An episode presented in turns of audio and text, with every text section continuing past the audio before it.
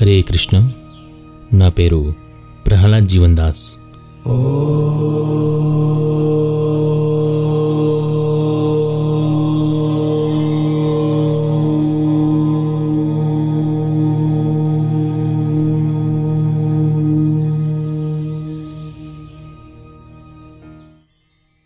కృష్ణద్వైపాయన వ్యాస విరచితమైనటువంటి మహాభారతంను తెలుగులో పాడ్కాస్ట్ చేస్తున్నాము. మనందరికీ మహాభారతం అంటే ఎంతో ఇష్టం. ఎందుకంటే అది ఎన్నిసార్లు విన్నా ఇంకా వినాలి అనిపిస్తుంది.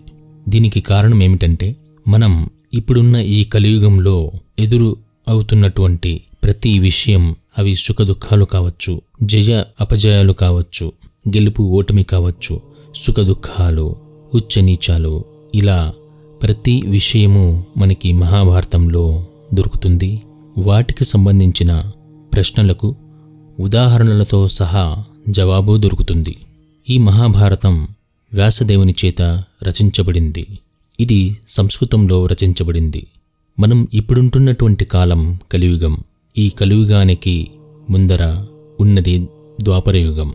ఈ ద్వాపరయుగంలో భగవంతుడైనటువంటి కృష్ణుడు దుష్ట శిక్షణ శిష్టరక్షణ చేయటానికి అవతరించారు. ఈ ద్వాపరయుగంలోనే జరిగినటువంటి కురుక్షేత్ర సంగ్రామంనకు ముందు భగవద్గీతను కృష్ణ భగవానుడు అర్జునునికి ఉపదేశించారు. ఇలాంటి ఇంకా ఎన్నో విషయాలు తెలుసుకునేదానికి మనం ఈ తెలుగులో ఉన్నటువంటి కృష్ణద్వైపాయన వ్యాస విరచితమైనటువంటి మహాభారతంను వింటున్నాము. ఈ మహాభారతంలో పద్దెనిమిది పర్వాలు ఉన్నాయి.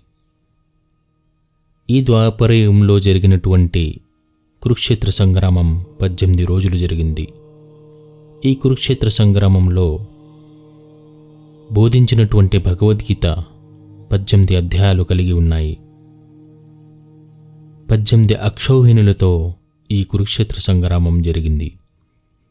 ఇటువంటి చిత్ర విచిత్రమైనటువంటి కథలు కథనాలుతో కూడినటువంటి ఈ మహాభారతంను మనం వినబోతున్నాం.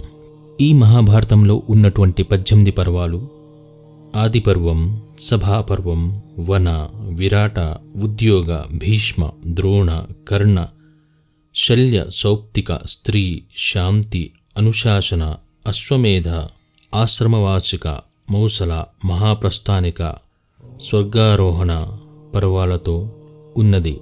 మనం దీనిని ఆకర్ణిస్తూ ఆనందాన్ని పొందుదాం. వచ్చే ఎపిసోడ్ నుంచి మనం కథను ప్రారంభిస్తాం. హరే కృష్ణ హరే కృష్ణ కృష్ణ కృష్ణ హరే హరే. హరే రామ హరే రామ రామ రామ హరే హరే.